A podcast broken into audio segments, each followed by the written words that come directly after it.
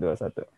Oke, hello guys, welcome back. Uh, welcome to the first episode of a Males Podcast. Ini apa? Gue bakal sama Zaidan bakal ngebahas-bahas game yang jarang banget dibahas sama media.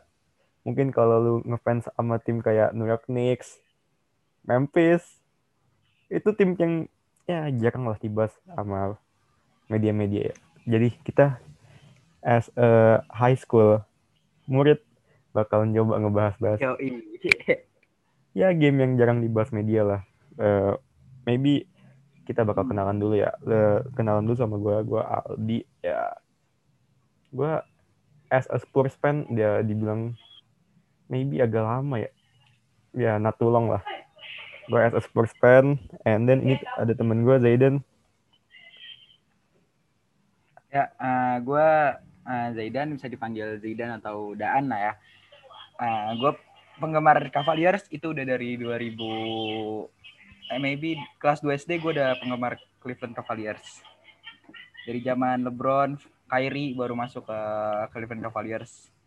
Tapi Dan tapi, rookie-nya tapi lu, Kyrie as, gue ngeliat. lu as Cavaliers fan ya, lu when pertama kali Kyrie gitu di draft sama Kev pertama kali lu ada expecting Iya di draft 2011. Ya lu expect expect lu tinggi nggak dia? Apa biasa aja? Expect per Ah, gue gue emang gak terlalu ngikutin Kyrie dari high school ya, cuman at least kita lihat dari perkembangan dia waktu dia di high school, terus dia nggak masuk ke university dan at least gue expectnya nggak terlalu tinggi ya, tapi ternyata wow, Kyrie di first rookie gamenya dia bisa ngebuat kita tercengang dengan permainannya gitu. Dan saat itu kan LeBron belum masuk kan, dia masih di Miami Heat kan. Dan dia bisa ngebuat Cavaliers ya, at least masuk playoff itu dia 2011. Tapi lu as a Kev fan, Yang dulunya lumayan terpuruk Cavaliers gitu. fans nih, lu sedikit kecewa nggak sih ngeliat Kyrie yang apa ya istilahnya? Ya pindah ke Boston, after that ya gitu.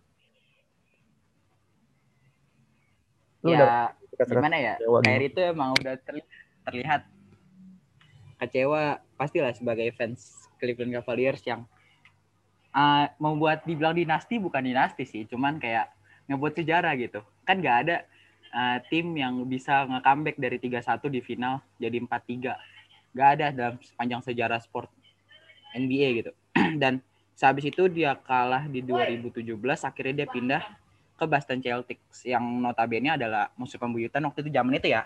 Zaman itu adalah head to headnya di di wilayahnya Cleveland Cavaliers gitu.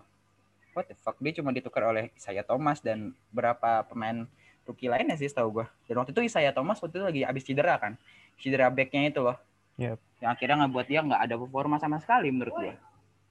Ya, tapi Tapi uh, emang waktu abis penjualan Kyrie nggak apa-apa. ya lu ngelihat uh, Kev musim ini ya apa ada Jeffrey Jeffrey MCG, that ada Andre Drummond, Kev. Expect lu tinggi gak sih buat Kev musim ini apa cuman mungkin ya maybe 10 besar or maybe ekspektasi lu musim ini playoff? Eh, sekarang kita realita aja ya. Eh, kalau buat musim ini, gue expect-nya playoff karena ada Colin Sexton, ada KD Usman, ada Jeff, eh, Okoro yang baru, ada Andre Drummond, eh, Kevin Love dan itu buat dua orang itu Kevin Love, eh, Kevin Love terutama ya yang udah pernah megang drinks harusnya bisa ngebimbing player-player rookie ini untuk menjadi lebih baik gitu. Karena maybe player-player rookie ini kelihatan loh kayak Okoro, terus kalian Sixten yang sekarang udah mulai berubah step up, step up per tahunnya. Gue expect-nya tahun ini adalah playoff. Karena gila loh, Cleveland setelah ditinggal LeBron, jatuh benar-benar jatuh gitu. Ya nggak Ya, sih? Ya jatuh banget Setelah parah. satu musim ditinggal Le- LeBron itu dia langsung posisi terakhir. Ya sama sih kayak kayak Golden State ditinggal rivalnya dulu Durant. gitu, Golden State. Dengan KD langsung posisi paling bawah. Tapi kan Golden Ya State sih. ya lu nggak bisa nyala, nyalain Golden State juga dia cederanya ya pemain bintangnya cedera Parah. semua. Ya, untungnya sih gue berharap at least gini, gue berharap Colin Sexton dia nggak cedera lah ya musim ini. Soalnya menurut gue sekarang yang guard yang bisa ngebawa cuman Colin Sexton di di Cleveland Cavaliers. Menurut gue itu sih. Ada satu player yang nomor 10 siapa ya gue lupa namanya. Cleveland Cavaliers. Satu guard juga dia uh, six, six man di Cleveland Cavaliers. Ya dia bisa ngebawa lah. Tapi kalau Okoro gue belum terlalu expect. karena gue juga nggak ngikutin ya Okoro karena gue fokus ke tim superstar yang habis ini kita bakal bahas. Ya, Kalau gimana sebagai Spurs Spurs fans? Spurs gue gue as fan. Spurs fan ek- ekspektasi gue buat musim ini ya jelas gak tinggi ya karena eh, musim lalu oke kita- we go to the bubble but when we go to the bubble apa ya istilahnya tim-tim lain udah bisa kayak istilahnya udah main eh, dua game lebih banyak daripada Spurs and then Spurs just like baru main 55 games or berapa gitu gue lupa.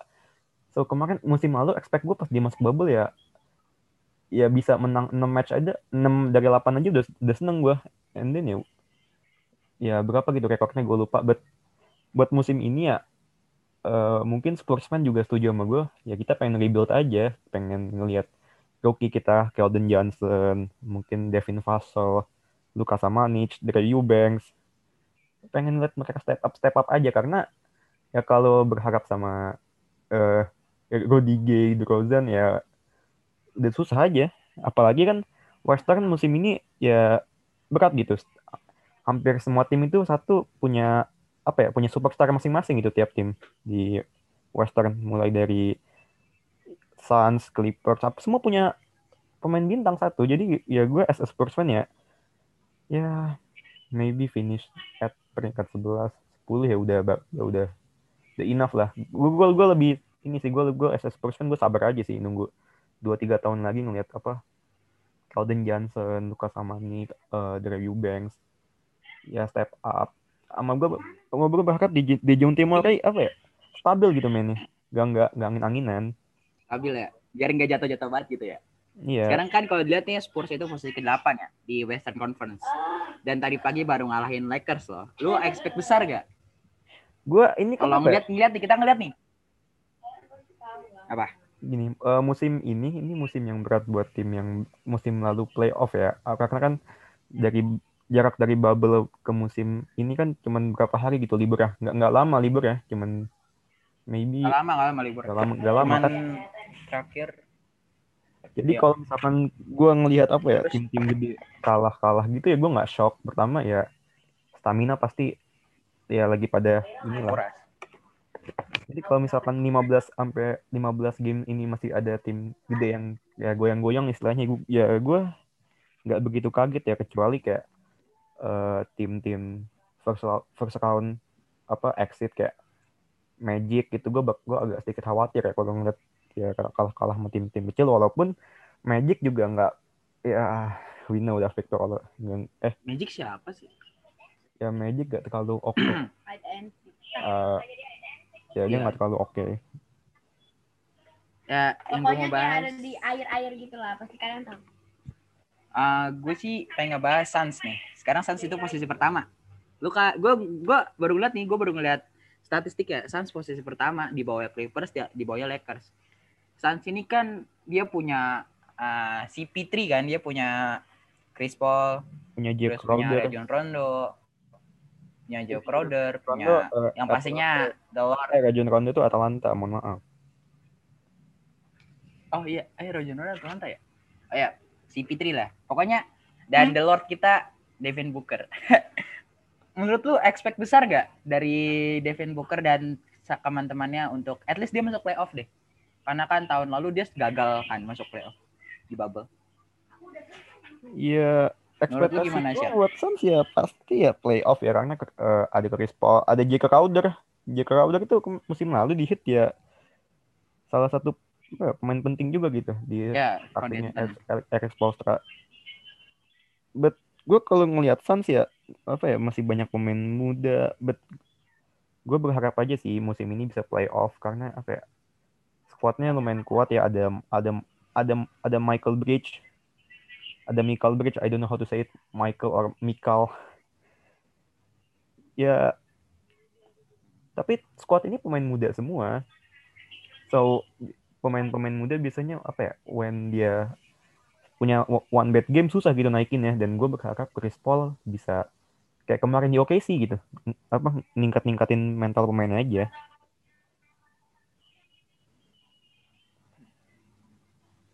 ya selama berarti ya, gue rasa sampai 15 game ke depan gue rasa Phoenix bakal aman-aman aja sih karena kan tadi yang tadi gue bilang tim-tim gede belum belum nemu nih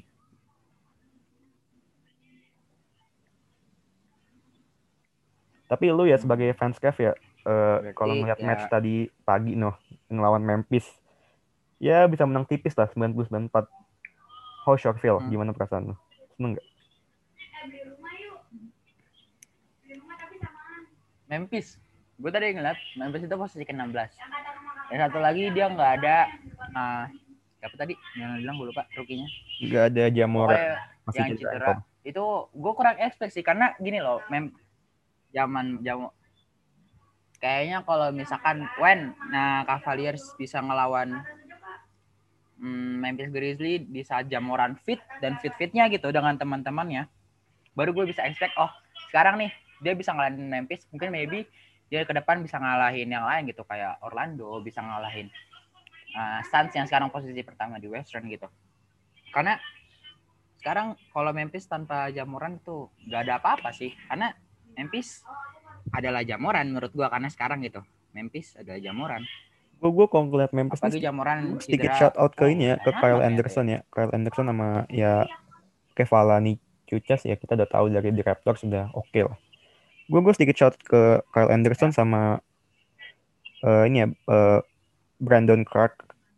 How to say it? Brandon Brandon Clark ya. Clark. Ya Brandon Clark. Nah. Eh, tadi mereka mainnya ya oke gitu. Empat- eh, si Brandon 14 poin Kyle Anderson 10 poin. Ini dua pemain masih sama-sama muda masih apa ya masih masih 27 tahun si Kyle Anderson masih 27 tahun and then uh, Brandon juga masih ya masih muda lah.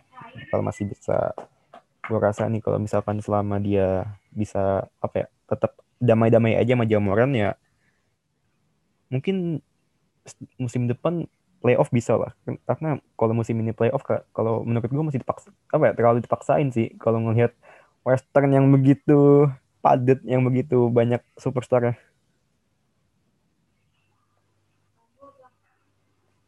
berarti lu sekarang nggak expect kalau Memphis Grizzlies bakal masuk playoff Enggak, gue nggak sama sekali nggak expect.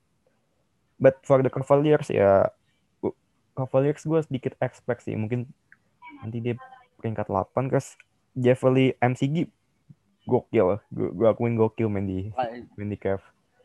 Beda banget sama di Lakers. menurut Mungkin gua bakal jadi pembeda sih bakal jadi pembeda dia ya apalagi dia punya pengalaman ini kan pengalaman dua rings satu di GSW satu lagi di Lakers jadi gue rasa udah kebentuk aja jadi dia udah punya mental as a champion ditambah lagi eh Oke. Andre Drummond ya Drummond ya udah lah lu lu nggak usah ditanya sih Gak usah tanya kalau Drummond sih menurut gua.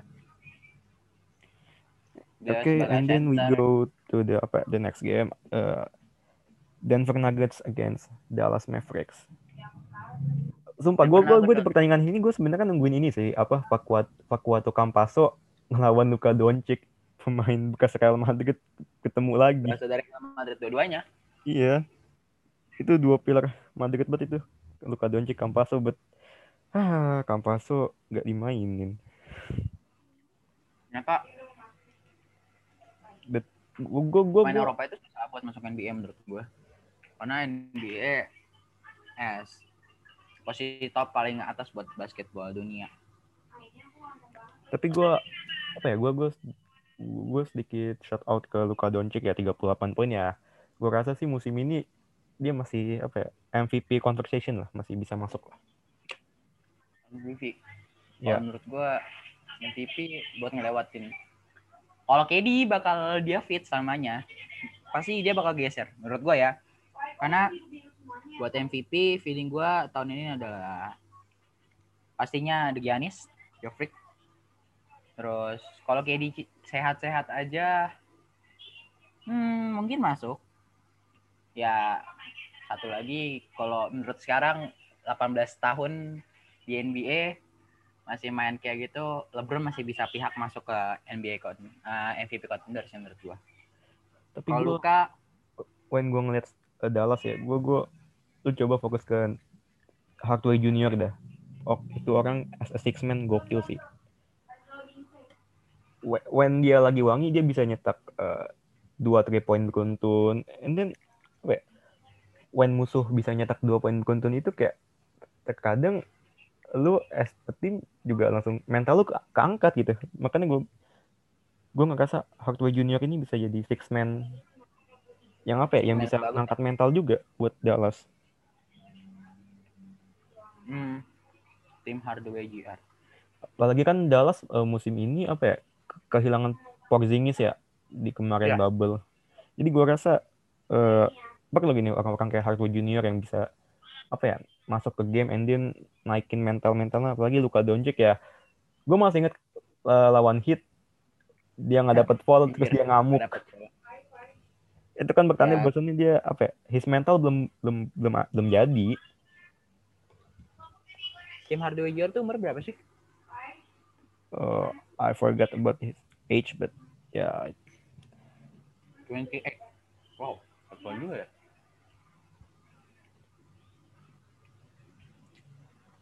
Menurut gua pasti tapi gue masih nungguin ya buat Denver Nuggets bakal Denver Nuggets bakal ketemu sama Lakers. gue nungguin rasa itu sih. Denver Nuggets juga sama aja sih kayak tim-tim lain apa baru panasnya after 15 game. Tapi kita lihat dari tahun lalu di bubble, kita lihat dari musim lalu di bubble, Denver Nuggets, wow, Jamal Murray, Jamal Murray, Nikola Jokic itu bisa ngebuat seorang LeBron itu panik loh. Sadar nggak sih lu kayak posisinya LeBron itu bisa tergantikan dengan Jamal Murray dan Nikola Jokic gitu. Bet- Karena Denver Denver ini sebenarnya selalu jadi kuda hitam gitu, nggak tahu kenapa. But kalau lu kemarin ngeliat stats apa ya begitu kaunya Lakers kalau Denver itu apa ya menurut gue terlalu kebanyakan sih segitu kayak Iya, Sometimes- banyak banyak apa ya fall yang sebenarnya menurut gue nggak fall gitu. Ya mungkin ya LeBron is super, uh, LeBron kan superstar ya jadi ya ya wajar aja pemain bintang dapat fall banyak. Tapi emang kadang-kadang sih kalau lagi kayak gitu ya kita nggak bisa bilang referee-nya berpihak gitu cuman ini LeBron Ya wajar-wajar aja. wajar-wajar aja sih mungkin gua rasa kalau kemarin eh second timnya Nuggets bisa sedikit step up mungkin until game 6 or game 7 juga masih bisa gitu. iya karena performa juga sih tapi Ya. gue pengen bahas nih tadi Nets gila loh tanpa seorang KD tanpa seorang Kyrie Irving Joe Harris bisa jadi kayak Klay Thompson kedua gitu Gue gue gue pengen sedikit apa ya? Gue gue tadi itu gue nonton di ini ya di salah satu TV swasta gitu. Gue dengar Bang Iril apa irilauthentics.id tahu kan lu? aku tahu Bang Irul Ngasih ngasih hot takes apa ya? Seinget gue ya Karis Levert is a, apa ya? perfect player ya atau or, or maybe good player ya pokoknya dia dia ngebunyi ngebunyi banget Karis Levert deh. Sometimes when gue ngeliat Karis Levert dari zaman dia masih main sama D'Angelo Russell pindah lah ya di, ini orang benar-benar step up gitu dari apa musim saat dia sama D'Angelo dari musim Russell. ke musim Bahkan zaman dia perbandingannya dari musim 18-19 ke 19-20 itu naik 5 poin per game stats dia. Harry Levert Levert itu yang oh Levert gue tau ya emang mungkin karena faktor adanya KD loh. Ngerti gak sih lo? Saat tim kedatangan seorang superstar yang benar-benar superstar ya. Kalau bilang gue bisa bilang kalau Kyrie Irving itu belum belum masuk ke ranah superstar. Tapi kalau KD lu bisa tanya MVP gitu. Karena saat masuk ke seorang superstar dalam satu tim ini pasti semua orang tuh pengen berebutan untuk bermain dengan dia. Pasti ada saatnya seorang Levert bisa step up seperti itunya walaupun dia bermain dengan D'Angelo Russell tapi dengan kayak egoisnya ego, D'Angelo Russell gitu. Pasti kayak rada-rada nggak suka aja gitu menurut gua. Dan itu yang faktor yang ngebuat Levert bisa step up sampai sekarang gitu. Dan mungkin maybe musim depan atau nanti playoff kita bisa ngeliat dia lebih step up daripada yang sekarang.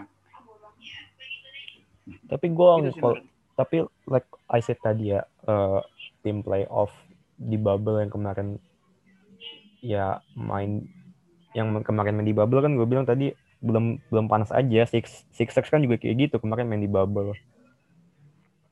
Eh, loss against against against Celtics gue rasa Embiid sama Simon juga masih sama juga stamina-nya. Belum nemu aja. Beda sama Brooklyn lah. Brooklyn ya istilahnya dia di bubble juga main tapi nggak nggak nggak nggak terlalu oh ini lah nggak terlalu bener-bener expect for the win gitu. But gue gue gue agak sedikit apa ya? Sedikit eh ngelihat Danny Green kirain gue dengan ada Doc Rivers as a coach gue kira Danny Green bakal apa ya kem- bakal kembali gitu apa performa dia kayak waktu di Spurs but sama, sama sekali belum nemu. Gue gue heran sama Danny Green kenapa dia masih ya masih bau masih bau banget.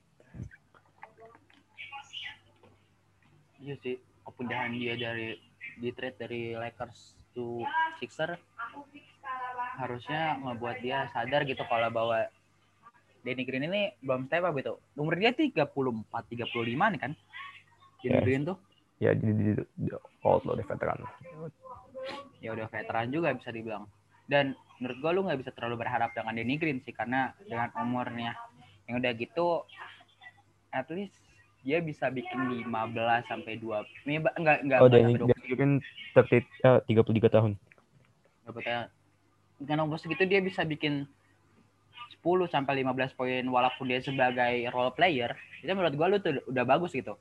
Tanpa mengharapkan dia harus 3 ya tapi dengan tadi dia cuma nyetak 9 poin like come on Danny Green Danny Green contender kemarin MV, eh, final.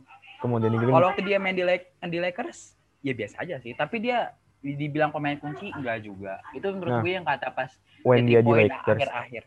Lu lu kalau apa ya enggak gitu di dia ketika defense when switch dia paling cepat loh bener. When jadi musuh dapat apa open look jadi kayak when udah dapat open look jadi bisa ditutup lagi sama Danny Green. Itu sempat beberapa kali gua ngeliat eh, kemarin Miami Miami Heat ya Miami Heat dan Ken Robinson sempat dapat good look. Danny Green berhasil tutup. Tyler Hero juga gitu. Walaupun ya lu kalau ingat game kelima Danny Green miss a final shot Iya iya. Eh, aduh, itu sih sumpah ya. Kalau gua jadi LeBron kayak ah fucked up. Game 5 yang kata dia miss terus itu airball kan menurut gua. Iya kan ya?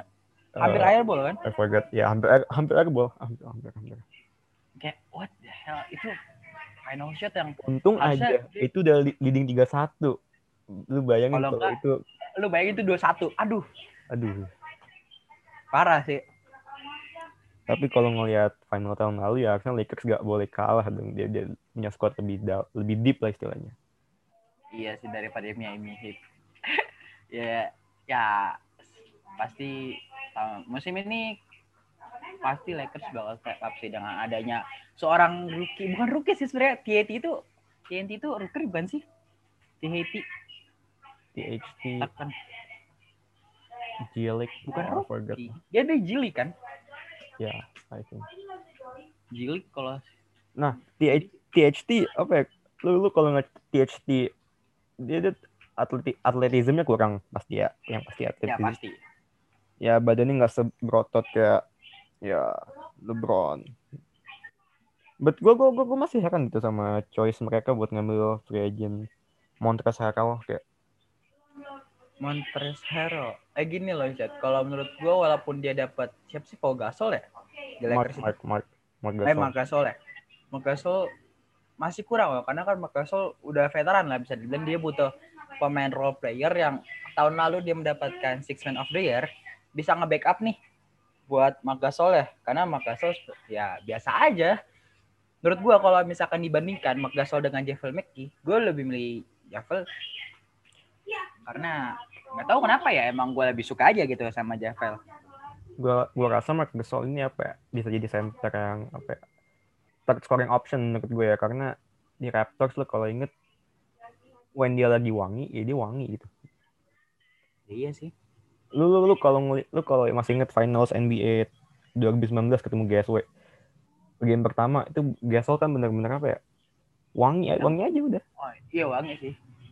Dia selesai berapa poin ya waktu itu? ya? when apa Kawhi waktu itu nggak Kawhi waktu di double team he always he, he always got a open look gitu. Mark Gasol selalu dapat open loop dan he made it gitu. Dia bisa masuk. But gue masih nggak ngerti sama Montrezl Harrell ya kayak. Ini orang mau lu lu kalau inget apa ya eh, game bubble kemarin Denver Nuggets again eh, Clippers. Ini kan Montrezl Harrell ini apa? Orang yang beberapa kali telat telat apa ya switch defense apa dia tuh dia telat mulu defense nggak ngerti gue nggak apa apa ya, istilahnya dia, dia ayam ayamin sama Jokic ngerti nggak lu dia yang Miami sama Jokic. Iya, iya sih. Tapi gini loh, kita nggak bisa ngebandingin seorang Montrezl Harrell, Har alah gitu lah namanya, dengan Nikola Jokic. Perbandingannya udah jauh sih. Nikola Jokic itu, wah, the Joker. iya gue tahu but sometimes when on defense dia pelan gitu maksud gue nggak nggak nggak Ya Ya. bukan the bukan speed player kan. kalau nggak Caruso uh, dan Green kan sih Iya, gitu walaupun di offense-nya nggak bagus-bagus amat Iya. Ya menurut Montrezl Harrell itu bukan pemain two way mungkin ya. Mau pemain yang Ya. bisa bagus dengan secara offense dan secara defense mungkin bukan kayak gitu. Tapi- Ya sekarang kita cuma bisa expect. Gua gua sih berharap ya tahun ini Lakers nggak juara. Tapi gue berharap ada satu satu tim yang bisa at least dia kayak Miami Heat yang bisa masuk yang kita nggak kira-kira nih di playoff bisa sampai sebegitunya gitu. Tyler Hero, terus Joe Crowder, apalagi Jimmy Butler gitu bisa ngebuat step up sampai sejauh itu. Gue berharap seperti itu juga, walaupun expect gue Cleveland Cavaliers yang bakal seperti itu gitu. Tapi kayaknya jauh banget sih expect gue kalau misalkan berharap Cleveland Cavaliers bisa jadi tim kuda hitam. Dia masuk semifinal uh, playoff aja gue udah what the fuck ini pemain dengan uh, pemain muda bisa masuk ke semifinal hmm, playoff dia bisa itu gila banget sih. tapi gue pengen apa ya, sedikit shout out ke game uh, kemarin ya. Apa uh, Sacramento Kings wins against Bulls 2 128 124 ada pemain yang menurut gue rookie yang apa ya, menurut gue underrated lah. Tyrese Halliburton ini underrated parah sih jarang me- me- media-media NBA jarang banget ya gue ngeliat dia Tyrese Halliburton. Hall- Halliburton Dia Ya. ada kemarin ya di Aaron Fox cedera ya gue apa ya gue harap Iya. semoga dia cepat sembuh ya hamstring gue lupa berapa hamstring. Ya, pas what the fuck 17 poin. Aaron Barnes 20, Mas. Ya sih Buddy Hill. Buddy Hill kenapa jatuh ya sekarang? ya? Hmm, Dia bisa ngalahin seorang Bulls yang skornya posisi satu. Ya Bulls biasa aja sih musim ini. jauh ini ya Tyrese Halliburton tuh juga poin per game 17 eh 11,7 ya oke gitu buat apa Oke. rookie ya Eh, Sukri 11,7 oke banget sih. Dengan assist 4,7, rebound 2,8. Oke sih. ya dia, dia menurut gue apa ya udah ya selevel James Wiseman lah tapi lebih atas dia si Tyrese Ha- Halliburton menurut gue Wih, dia dia main 34 menit, dia menit selalu main tinggi ya. Berarti dia kemungkinan bisa gantiin Darren Fox. Walaupun Di Aaron begini. ya gue harap sih Darren Fox ya apa ya cederanya cepet gak lama-lama amat lah tapi gue juga pengen ngeliat Tyrese Halliburton apa ya as a starter gitu as main jadi starter main dari awal gitu. Ya. Iya sih, karena kita gue tuh berharap rookie-rookie yang sekarang tuh ya walaupun ada Lamelo terus ada yang lain lah gitu bisa step up selain itu gitu. Karena masuknya Lamelo ke dalam NBA ini ngebuat rusak ngerti gak sih? Ngerusak draft pick. Gue kira Lamelo bakal masuk satu dua ternyata dia posisi ketiga tipis sama Charlotte Hornet what the fuck? Tapi kalau gue gua gue sedikit notice apa ya eh, game Hornets kemarin lawan Atlanta Hawks ya Eh, Ya. Hawks kalah 94 100 102 gue gue gue gue gue gue nggak concern ke game kemarin ya karena gue bentar dong nontonnya. Tapi gue ngelihat Trey Young. Iya ya enggak. Trey Young ini apa ya? Lagi rame dibahas-bahas di media. Apa gaya main Ya. baru dia? Gaya mainnya baru. Eh itu gaya main Chris Paul Chris Paul eh, main Ginobili banget kan Iya. ngelewatin pemain abis itu dia berhenti tabrakin ke belakang dapat foul Ya itu banyak di komen sih, tapi what the fuck dia cuma 7 poin. Ini serius. seorang Trey Young yang dikondens uh, was pas zaman rookie-nya dia bisa bersaing dengan Luka Doncic. Tapi dia sekarang cuma 7 poin. Untung Worst aja eh, Josh Collins, Josh Collins bisa nge-step up sama dia. John Co- ya John Collins bisa uh, step up. But gua gua, gua sedikit apa ya concern ke game Trae Young ya. Hmm. Lu menurut lu as kalau misalnya lu pelatih NBA gitu lu ngeliat dia gitu. Lu kesel gak sih ngeliat dia main dia kayak gitu? Ah, ngeliat bermain game dia ya.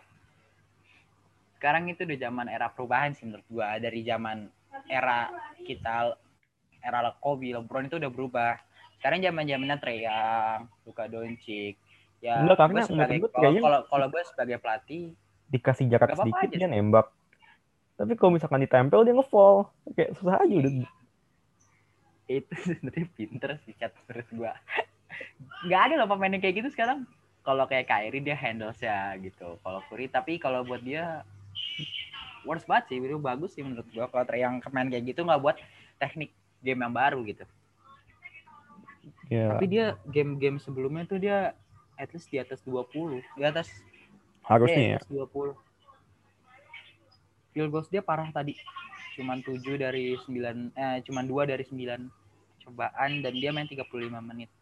Ya itu Harus dia as, eh, lebih- apa ya All Star tahun lalu ya ya itu mungkin one of the All-Star. be- be- iya Trey yang SSL All Star tahun lalu ya itu mungkin one of the bad baddest game yang dia mainin ya mungkin ya Hakim ah, kemarin ya kemarin. Wih, iyalah. Sampai sekarang ada yang panas nih. Curry cuma 13 poin.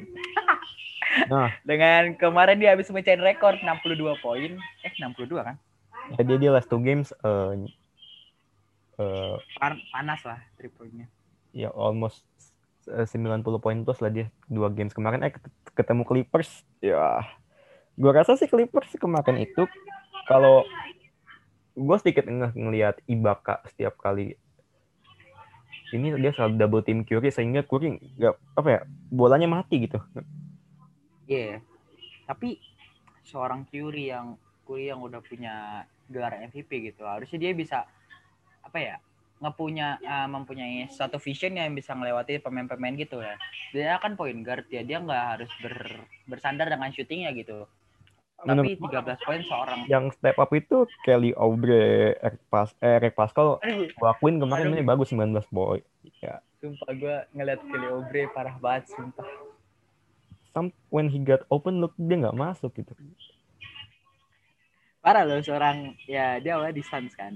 Tapi pas dipindah ke GS, gue worst banget sih. Bad banget sih menurut gue. Dia juga kan ada lu mau, ada lu mau nganggapin Wiseman senyetak 15 poin per setiap game juga nggak mungkin kan dia dia masih nggak rookie. mungkin dia masih rookie. Tapi mungkin menurut gue bisa sih dengan uh, apa ya komposisi pemain Golden State yang sekarang yang tanpa dia seorang uh, siapa sih lupa uh, Klay Thompson yang sekarang cedera lagi itu harusnya bisa ngebuat seorang James Wiseman nggak sampai 15 ya, at least dia 10 poin plus dia bisa menurut gua. Si I, I Yang hope sih. Ya, gue juga pengen gitu sih. Ngeliat Wiseman. karena Wiseman ya sekarang Andrew Wiggins nggak kelihatan sama sekali seorang Andrew Wiggins main dengan Klay Thompson dan Stephen Curry pasti nggak terlalu kelihatan sih performa dia walaupun terakhir dia main itu dia nggak terlalu jelek-jelek banget sih Nah Wiggins itu menurut gue second apa ya? Kalau misalkan Clay Thompson sembuh ya, tapi kan masih lama ya. Jadi gue bicara Ya, kayak. As a second scorer option, menurut gue when Curry bener-bener apa ya on his bad days gitu main apa musuh bener-bener ngedouble team dia, dia bener-bener nggak bisa ngapa-ngapain. Wiggins juga apa ya step up-nya juga nggak gede-gede banget, cuman sometimes only 15 poin plus 20, 20 poin plus ya ya masih kurang lah istilahnya. seorang Wiggins seharusnya ya bisa bikin at least 25 poin plus Ya karena sih. dia main uh, main di sebuah tim yang berapa musim lalu dia menjadi coach uh, Ya lima Ah, tahun lima tahun lalu lah. Ya, dari lima dia dari Ya, 2015. masih masih masih salah lima tahun terakhir lah. Ya dia masih greatest. masih greatest team ya harusnya dia bisa step up sih.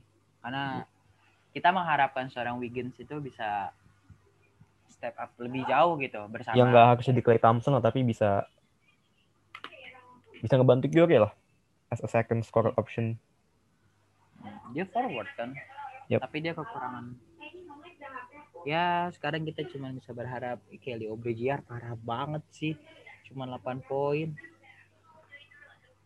Tapi yang kaget gue Erik Pascal 19 poin. Eric Pascal emang dari musim lalu ya eh, angin-anginan. Tapi when dia lagi panas ya dia panas. Erik Pascal So, ya I think ya ya udah. Oke oke, mungkin ini apa ya? Tadi bahasan terakhir kita about today Yep. podcast. Thank you udah dengerin males podcast. Yo kita besok besoknya kita bakal mungkin bahas bola. Bahas bola lah ya. So apa ya? Thank you for thank you for listening gitu. Thank you Um, for listening mungkin kita bakal ngupload mungkin dua hari sekali mungkin tiap tiga dua hari sekali lah tiga sampai dua hari sekali kita omongin ya bukan basket doang gitu. Yap. karena kita. Yoi ma bro. Oke thank you so much guys udah listening. Yoi. Cabut